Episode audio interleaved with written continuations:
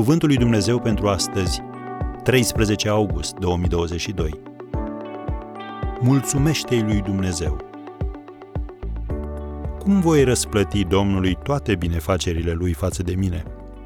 Psalmul 116, versetul 12. Cea mai sigură cale prin care poți ruina perspectiva copilului tău de a avea o viață fericită este să îi satisfaci orice moft să-l crești cu ideea că lumea este datoare, să cultivi în el sentimentul îndreptățirii, să nu-l lași să se spetească sub nicio formă și astfel să nu experimenteze satisfacția care vine în urma disciplinei, a sacrificiului și a lucrului bine făcut. În cartea Femei mărunte, un personaj, doamna Marci, le spunea fetelor sale următoarea poveste. Au fost odată ca niciodată patru fete care aveau tot ce își doreau mâncare și o locuință, îmbrăcăminte, confort, plăceri, prieteni, părinți buni și cu toate acestea nu erau mulțumite.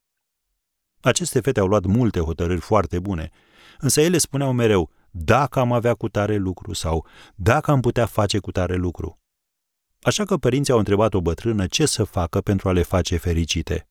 Iar ea le-a răspuns, când te simți nemulțumit, gândește-te la binecuvântările tale și fi mulțumitor.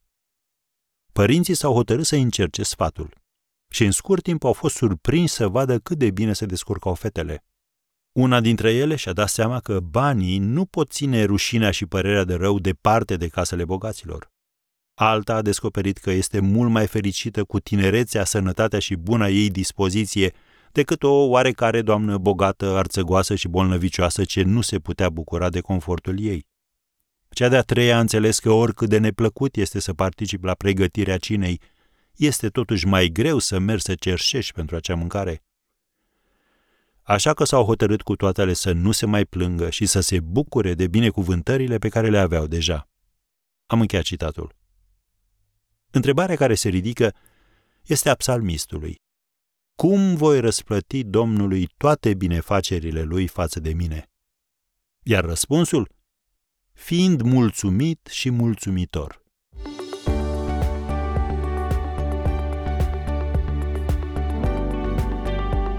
Ați ascultat Cuvântul lui Dumnezeu pentru astăzi, rubrica realizată în colaborare cu Fundația SER România.